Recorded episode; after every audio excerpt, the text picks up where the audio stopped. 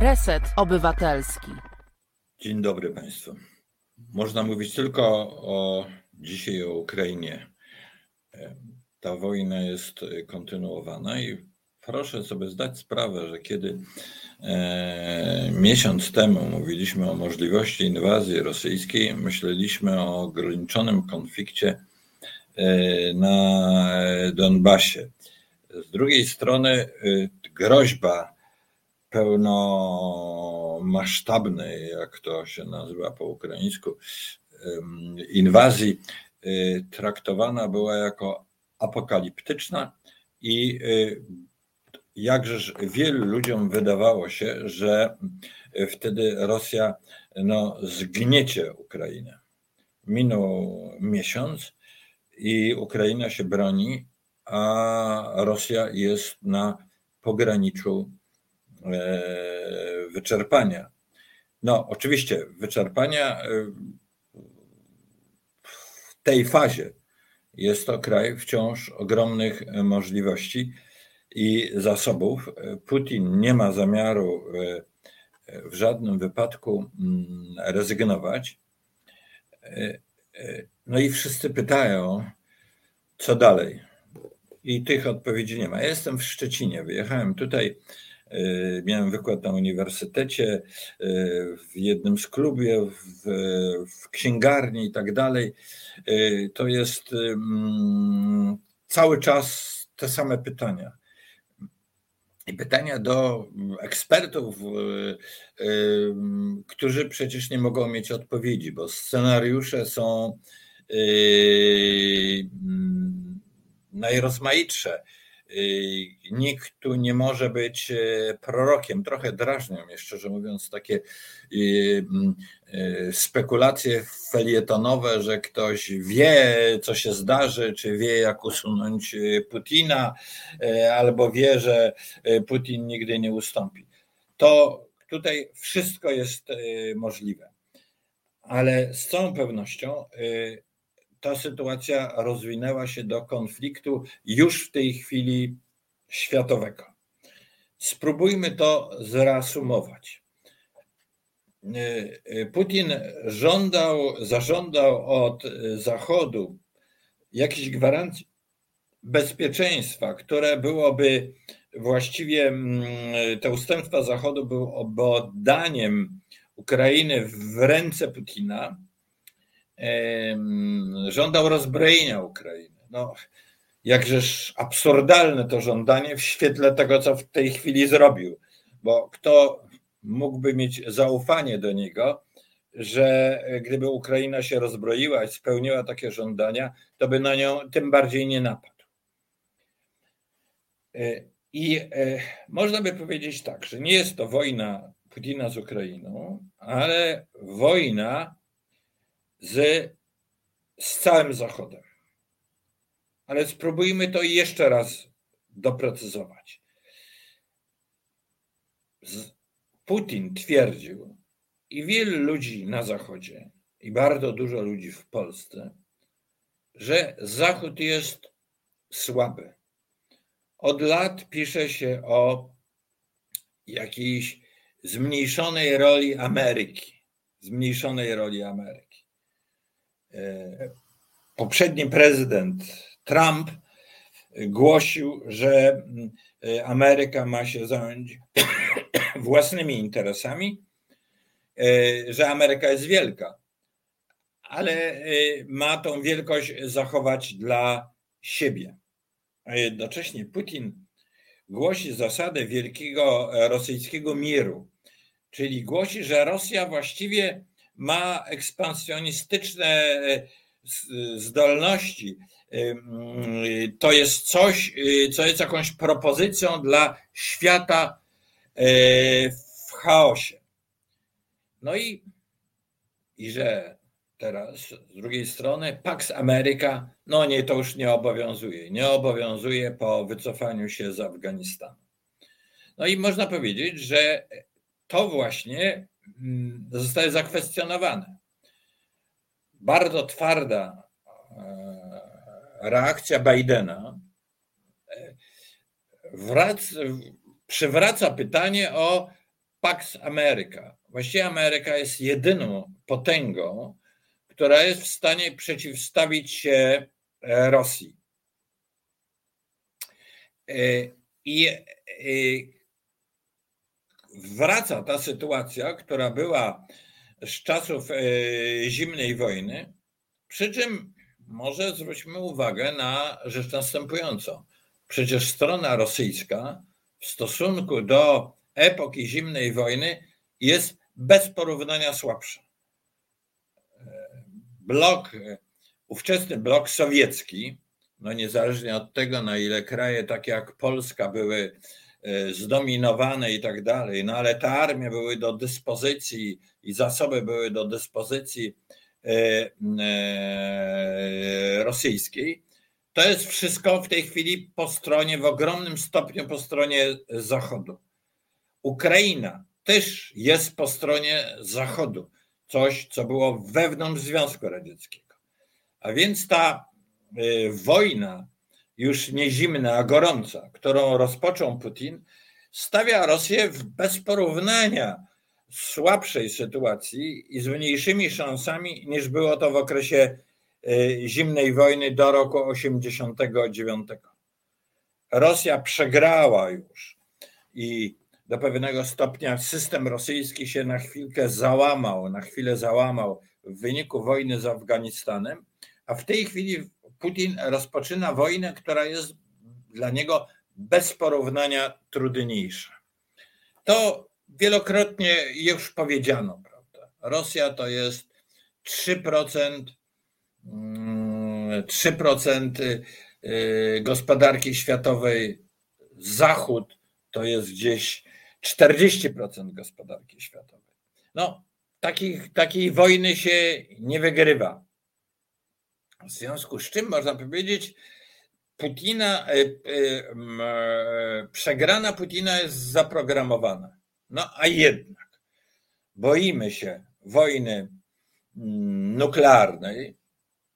Tu jest coś, co niestety wciąż jest jednym z możliwych scenariuszy. No i nie wiemy, czego się jeszcze Putin dopuści. Dopuścił się już ludobójstwa, wyraźnie postanowił wyniszczyć Ukrainę. No i jak długo to może trwać? Ja zastanawiając się nad tą tragedią ukraińską, pomyślałem sobie tak, że ponad, jest dzisiaj taka wiadomość, że ponad połowa dzieci wyjechała z Ukrainy. Do Polski ma niedługo trafić ponad 3 miliony uchodźców. No, to z jednej strony jest y, straszne. Z drugiej strony jednak, jeżeli wyjeżdżają kobiety i dzieci, wyjeżdża dużo ludzi starszych. Mm, to e, mój syn, który e, też zajmuje się pomocą dla Ukraińców, miał przede wszystkim u siebie w mieszkaniu właśnie starsze panie Ukrainki, które stamtąd wyjeżdżały do swoich rodzin, córek e, w Turcji i we Włoszech. No, ale to pozostawia armii ukraińskiej większą swobodę część ich rodzin, przynajmniej część ich rodzin jest w bezpieczniejszych warunkach. Wiedzą, ta pomoc Europy na pewno dodaje ducha tym żołnierzom ukraińskim, którzy tam walczą. Weźmy to też pod uwagę, e, e, pomagając, pomagając Ukraińcom. Więc widzimy, że ta wojna ma wiele aspektów. Ten aspekt humanitarny po części rozgrywa się tutaj po, po naszej stronie, kiedy każda ta pomoc udzielona, udzielona Ukraińcom jest też pomocą, pomyślmy o tym, dla tych żołnierzy, którzy, których rodziny są w tej chwili na Zachodzie. No ale weźmy pod uwagę, wróćmy do tego globalnego konfliktu. Pax America przeciwko rosyjski mir. Ja zastanawiając się nad ostatnimi latami, coraz bardziej dochodzę do wniosku, że to, co można nazwać putinizmem, jest zjawiskiem znacznie szerszym niż tylko rosyjskim. O tym już żeśmy tutaj mówili. No bo przez co najmniej ostatnie 10 lat, a nawet dłużej, byliśmy karmieni stwierdzeniami z najrozmaitszych źródeł, że Zachód jest słaby, że Zachód się rozpada, że nie wiadomo, czy Unia Europejska przeżyje, że właśnie już jest koniec z tą potęgą Ameryki, e, że świat zglobalizowany to jest świat bardzo wielu biegunów e, i Zachód nie, ma, nie jest w stanie odgrywać w tym świecie tak wielkiej roli jak w żaden porównywalny sposób jak wcześniej. Na tym tle też mówiło się o wzroście Chin. Rosja budowała blok, który się nazywał BRIC, czyli Brazylia, Rosja, Indie, Afryka Południowa, i to miało być jakaś konstrukcja polityczna, e, która miała kwestionować e, tą zasadniczą rolę Ameryki. No, czy my widzimy jakąkolwiek rolę BRIC w tej chwili w tym, y, co się y, dzieje? Okazuje się, że Zachód, a przede wszystkim Ameryka, posiada ogromną siłę, zarówno wojskową, jak i gospodarczą, poprzez system finansowy, poprzez przewagę wciąż technologiczną, która uwidacznia się w no, tak wyrazisty sposób w działaniach wojennych. A więc ta cała konstruk- te całe konstrukcje budowane przez lata, e, rozważania geopolityczne, to wszystko bierze w łeb. Okazuje się, że Zachód jest potężny, silny i zdolny do działania. Pani Mira Walkiewicz podpowiada mi tutaj, że w PRL mówiło się, że Zachód jest y, zgniły, że to karłe reakcji. No, y, bardzo Pani dziękuję za tą podpowiedź, ponieważ jest jeszcze jeden aspekt. Przez pewien czas to Rosję, która wyłoniła się z rozpadu Związku Radzieckiego, traktowaliśmy jako twór postkomunistyczny. No, te karłe reakcji, zgniły Zachód to jest język komunistycznej propagandy skierowany przeciwko Zachodowi. Putin postawił na coś zupełnie innego z czasem. Postawił na zatwardziały konserwatyzm, postawił na mm, zmęczenie społeczeństw zachodnich no, szybkimi zmianami cywilizacyjnymi, opozycyjnymi i tak dalej, i zaczął się przedstawiać jako przedstawiciel no, prawicy. Przypomnijmy, apel samego Putina, przedrukowany przez niektóre polskie prawicowe mm, e, czasopisma, e, zwrócił się do prawicy w całym świecie o to, że on najlepiej reprezentuje tę ideę. Wołał o współpracę prawicy.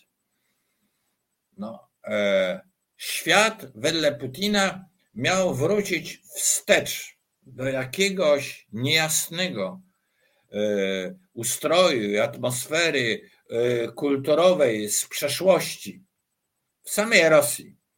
Objawiało się to w przesunięciu e, tego całego tła ideowego z tego postkomunistycznej jakby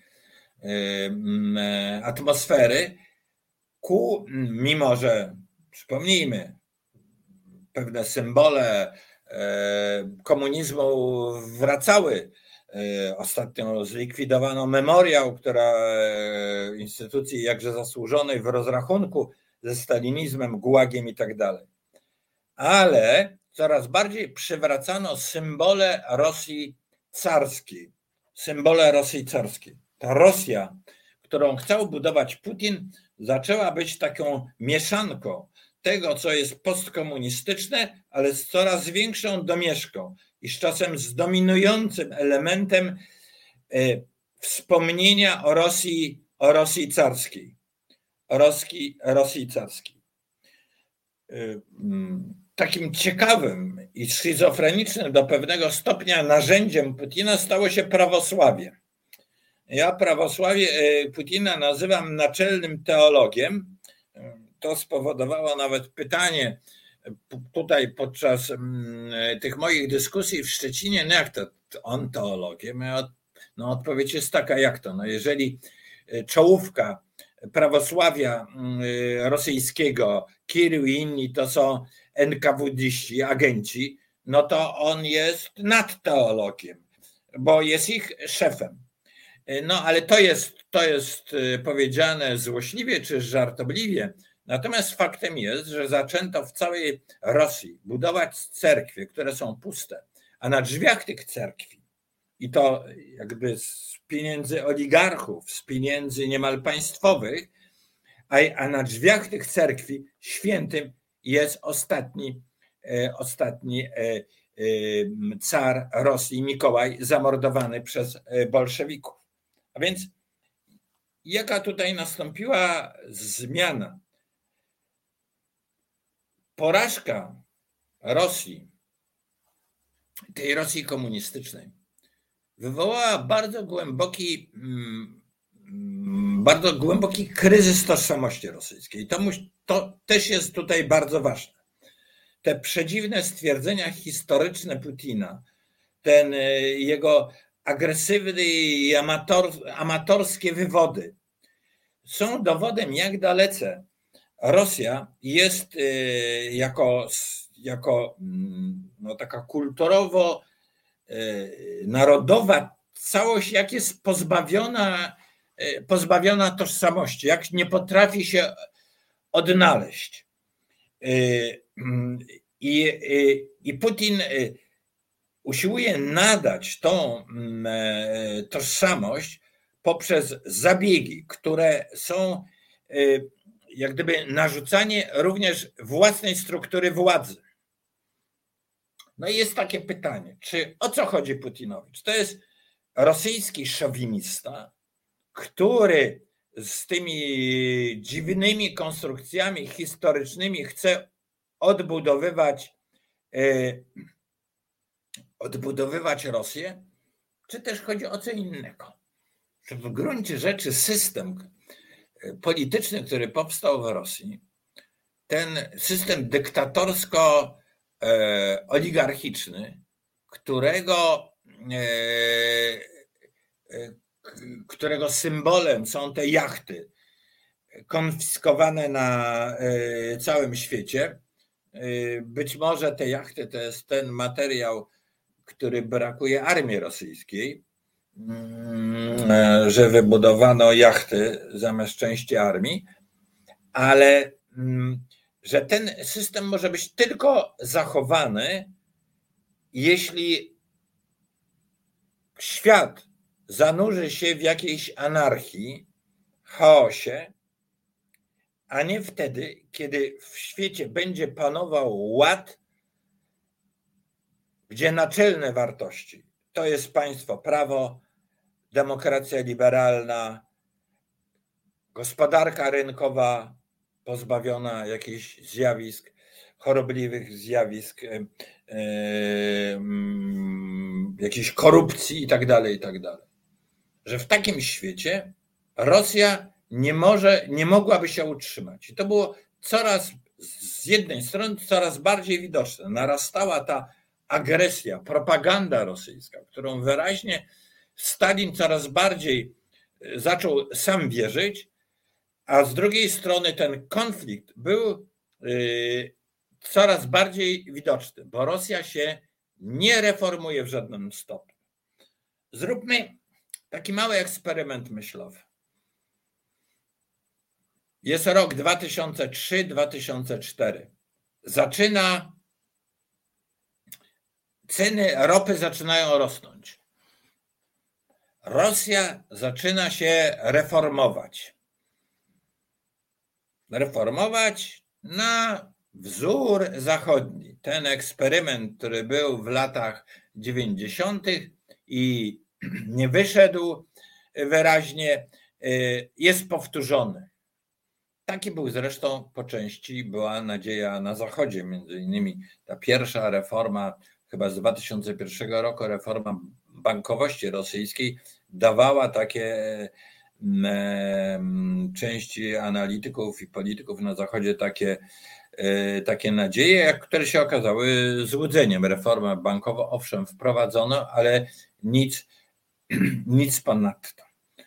No i wtedy, gdyby ta Rosja zaczęła się reformować, po pierwsze, mm, przy swoich zasobach mogłaby być znacznie bogatsza niż, e, niż się stała.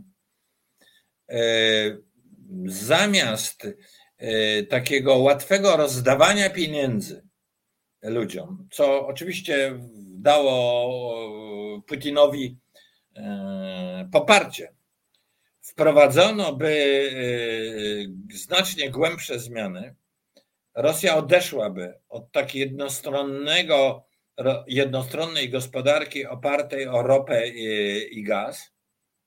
No i wtedy no mogłaby być przecież po pierwsze dużo atrakcyjniejsza dla samej Ukrainy, bo do pewnego stopnia przez pewien czas miała wyższe standard życia. Ukraińcy wyjeżdżali do pracy do Moskwy czy do Sankt Petersburga, no ale to by było zjawisko znacznie silniejsze. E, Ukraina by nie odrzucała Rosji. Nie doszłoby do 2005 roku, 2014 roku. No, ale gdyby jeszcze ta Rosja zaczęła się zbroić, będąc bogatsza i lepiej zarządzana, w tej chwili mogłaby być znacznie, znacznie groźniejsza.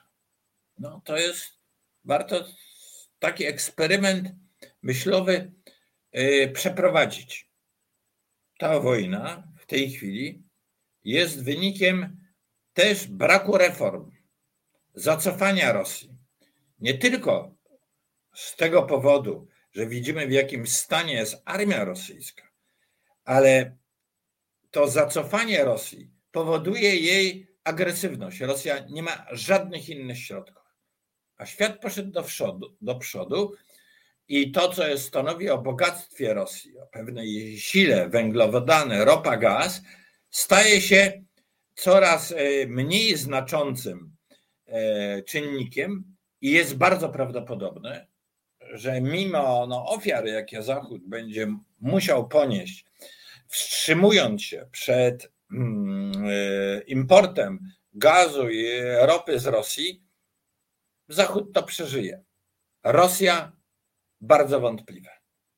Ostatnia decyzja mm, e, Putina bardzo zastanawiająca, że będzie sprzedawał ropę i gaz wyłącznie za ruble, z jednej strony jest e, e, posunięciem, które może wzmocnić na krótki czas rubel, no bo będzie trzeba kupować ruble za dolary, żeby, żeby sprowadzać ropę i gaz ale może też sprowokować Zachód i przyspieszyć decyzję o tym, żeby e, pozbawić Rosję tego dla nich tak ważnego eksportu. I teraz znowu cały czas to pytanie. Co będzie? Jeszcze miesiąc, jeszcze dwa miesiące tej niszczącej, ludobójczej wojny na, w Ukrainie. Czy Ukraińcy to wytrzymają? Czy my, co my zrobimy, przyglądając się temu? Czy nie doprowadzi to na Zachodzie do jakiejś demoralizacji? Czy ta bezsiła, jaka towarzyszy nam wszystkim, którzy obserwujemy Ukrainę, czy ta bezsiła nie uczyni nas samych w jakiś sposób bezbronnymi? No, to nie są pytania, które należy zlekceważyć. Ta wojna może dłużej trwać. I jak się wobec tej wojny zachowywać, będzie dla całego Zachodu bardzo poważnym, bardzo poważnym problemem. No ale z drugiej strony, y, Rosja poniosła nie tylko ponosi straty militarne, ale również ponosi straty w kapitale, no, który bym nazwał kapitałem wpływu. Nagle spostrzeżono Rosję w całkiem innym świetle. Słabość armii, korupcję, brutalność. Jest pytanie, jakie to jest społeczeństwo, które dopuszcza, by było rządzone w taki sposób. Gdzie są rosyjskie protesty? Czy to jest w ogóle społeczeństwo w jakim zakresie obywatelskie? No, narzucają się wszystkie pytania, te, które świat miał wobec Niemiec nazistowskich. Wobec Niemiec nazistowskich. I wszystkie te pytania, które również były już zadawane w czasie wojny, ale nasiliły się też po wojnie, kiedy zbrodnie zbrodnie Hitlera, zbrodnie nazistów, zbrodnie niemieckie w czasie wojny y, zostały jak gdyby w pełni y, ujawnione. Dzisiejszy świat jest znacznie bardziej przejrzysty. Już dzisiaj widzimy ludobójstwo, którego dokonują Rosjanie. Już dzisiaj Rosja z taką twarzą, jaką pokazuje Putin, budzi nie tylko przerażenie, ale budzi obrzydzenie, budzi pytanie, jak to jest możliwe, że ten kraj jest w takim stanie. No to mm, w związku z czym Rosja oczywiście traci gigantyczny kapitał, który gromadziła od 200 lat. Jednak kapitał potęgi, y, która dysponuje też ciekawą kulturą, Yy, no, te złudzenie niemieckie przecież na to było oparte. Nazywa się go niemieckim, ale przecież ono było nie tylko niemieckim, było i, i, i polskim złudzeniem. Będę o tym jeszcze przez chwilę mówił, że Rosję można jakoś oswajać, handlować z nią i to jest droga do yy, poprawy. To się wszystko skończyło. Rosja jest osamotniona. Państwo tutaj wspominają w komentarzach o Chinach. Tak, nawet Chiny, nawet Chiny nie chcą tej wojny popierać. To nie jest w ich interesie. A więc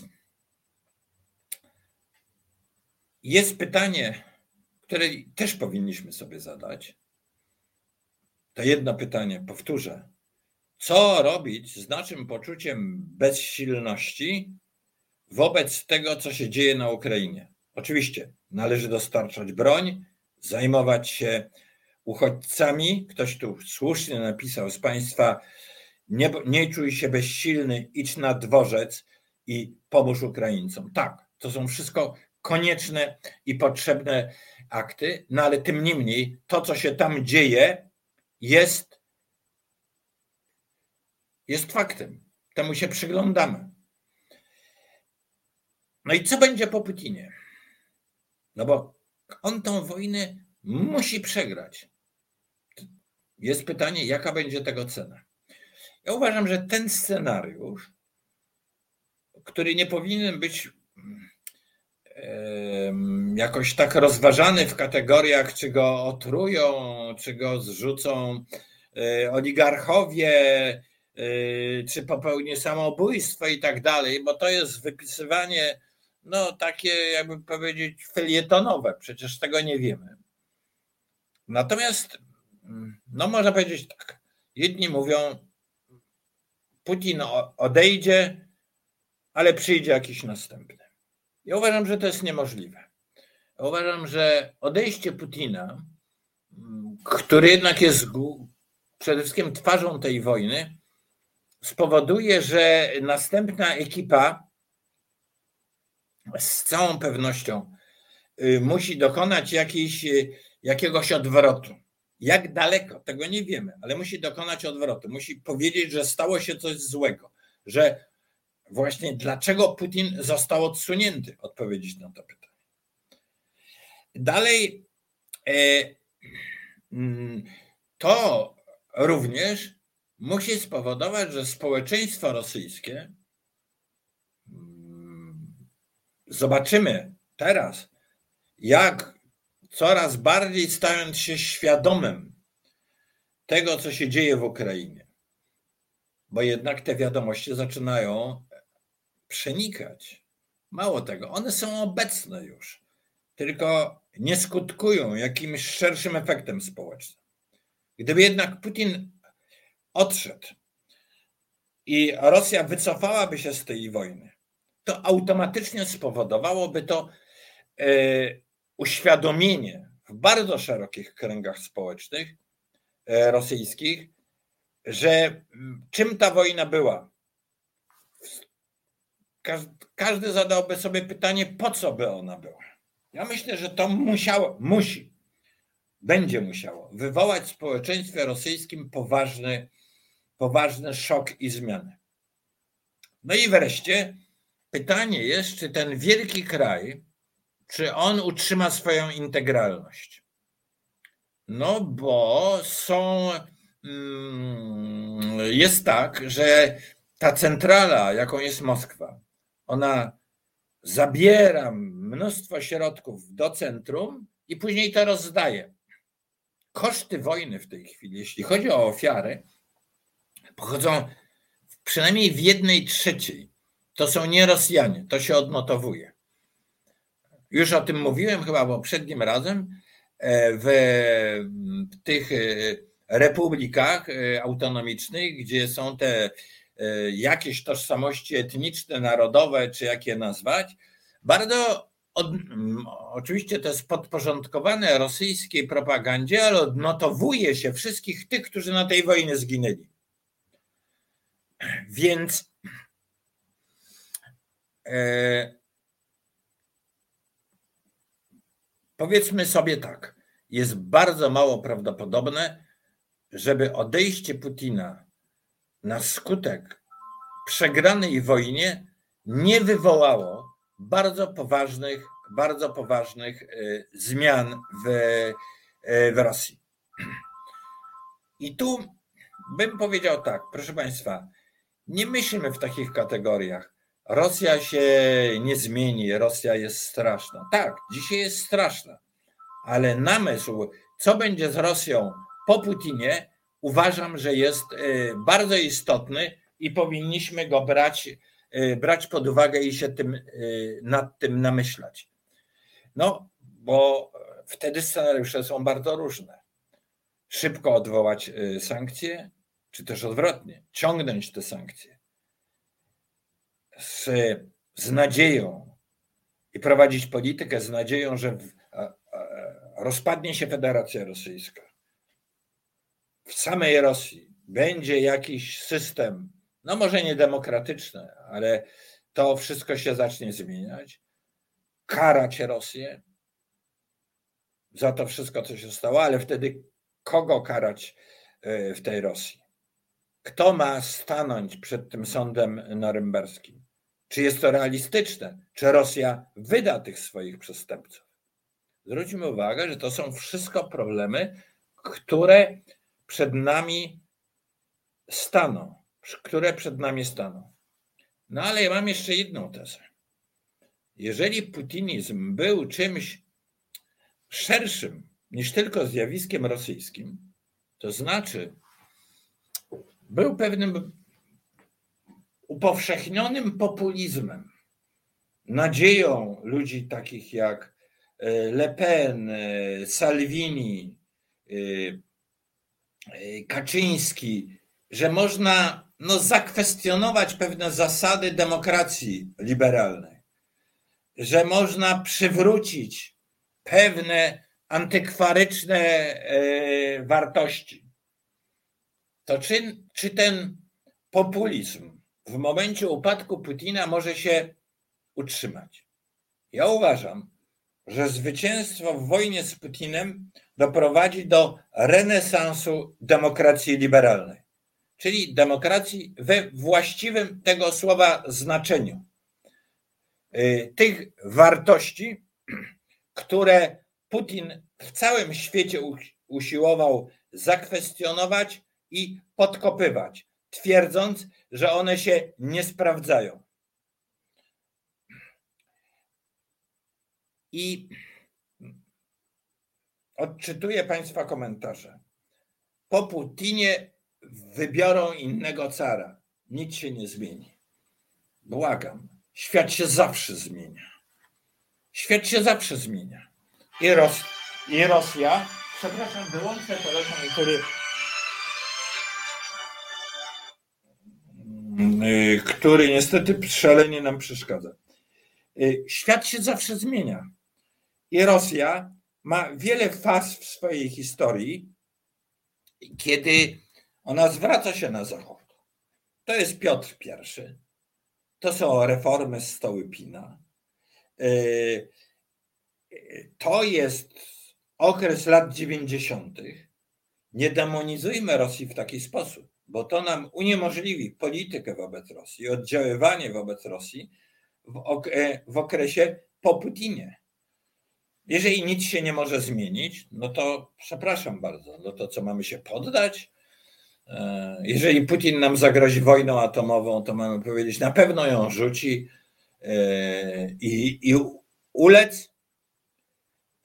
Więc y,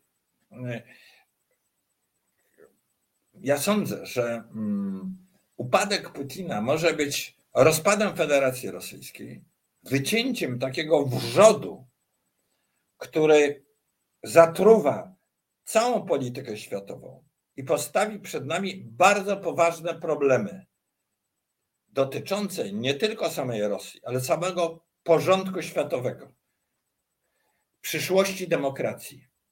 Wy, dlatego że rozpadającą się Rosję w taki czy inny sposób do tego porządku światowego pokonano, będzie trzeba w jakiś sposób integrować.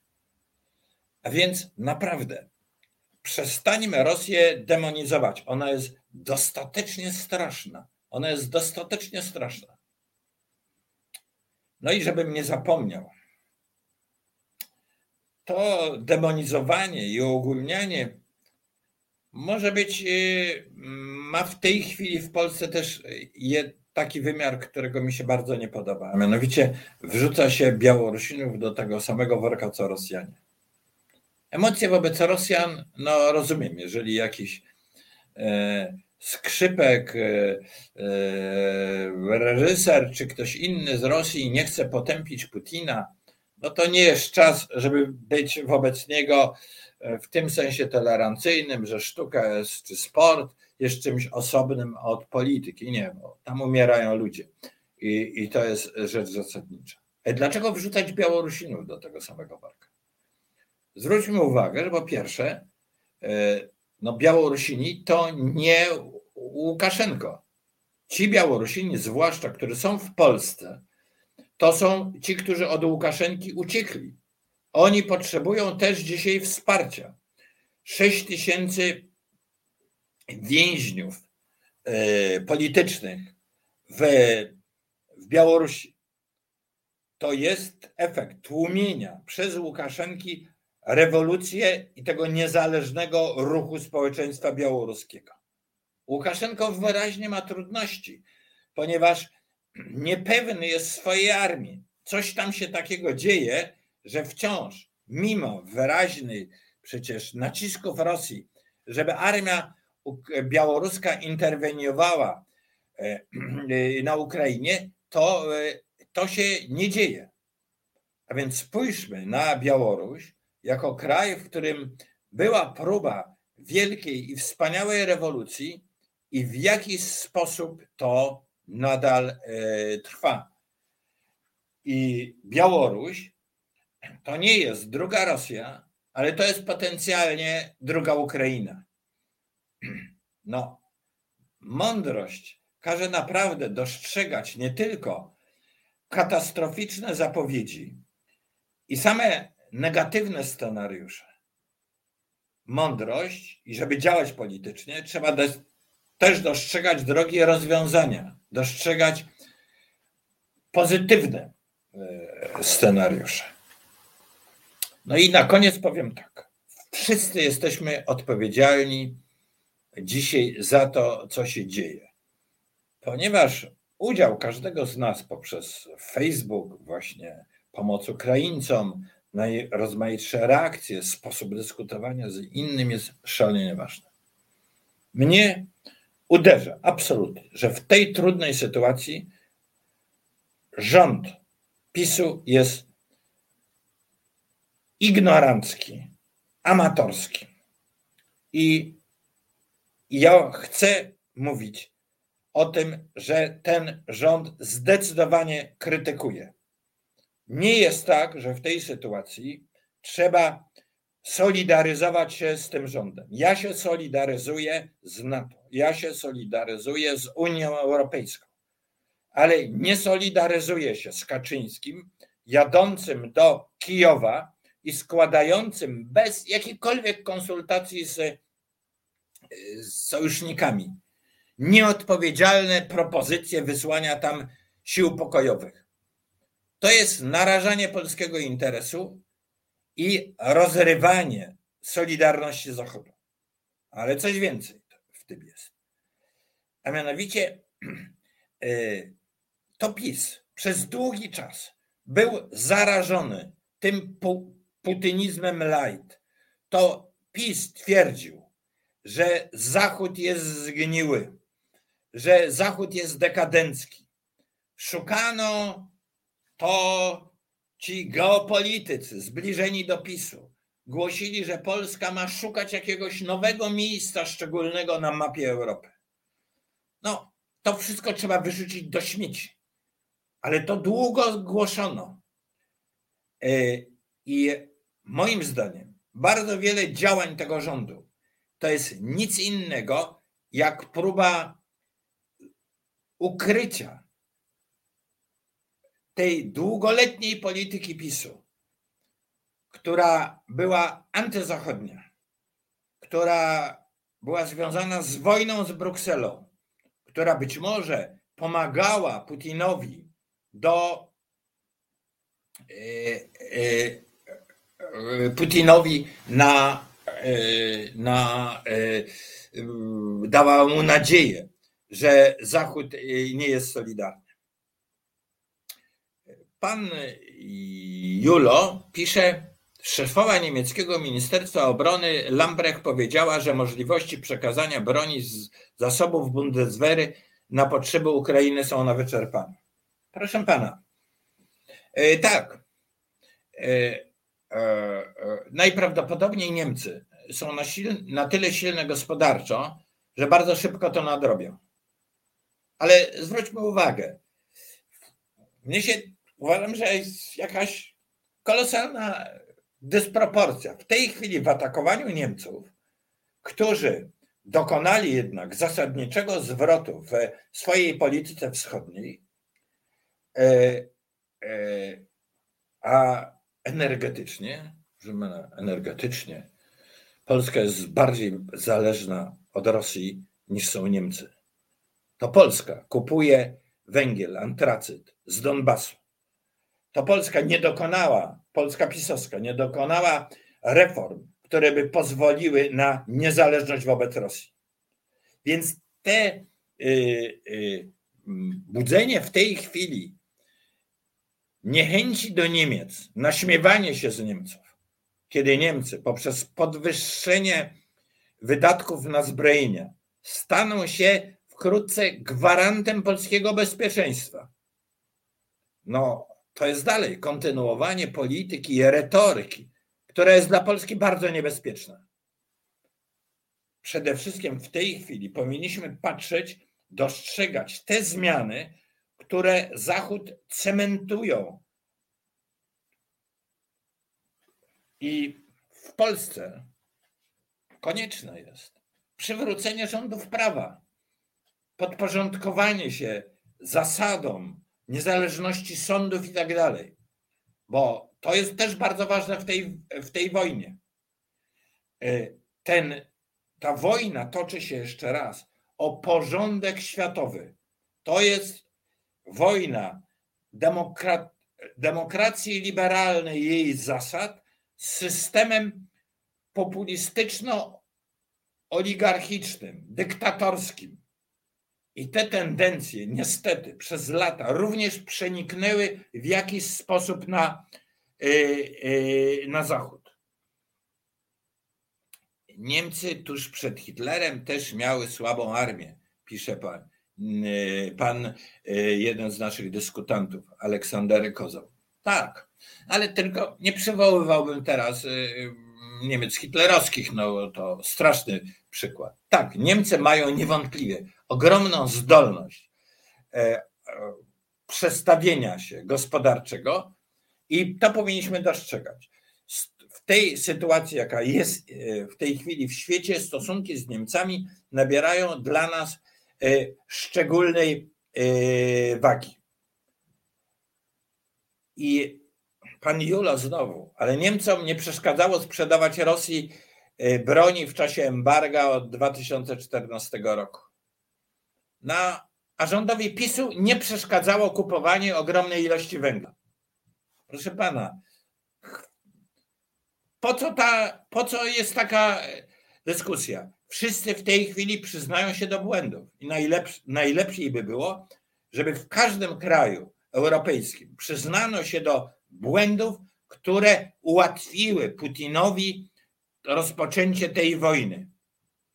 To jest rozrachunek, każdy powinien wobec tej sytuacji rozpoczynać we własnych szeregach, a nie wszczynać coś, na co, e, na co Putinowi cały czas zależało, żeby Europejczycy byli skłóceni, żeby Europa była skłócona i niechętna Ameryce, żeby Ameryka odwracała się, e, jak to było w czasach Trumpa, od Europy.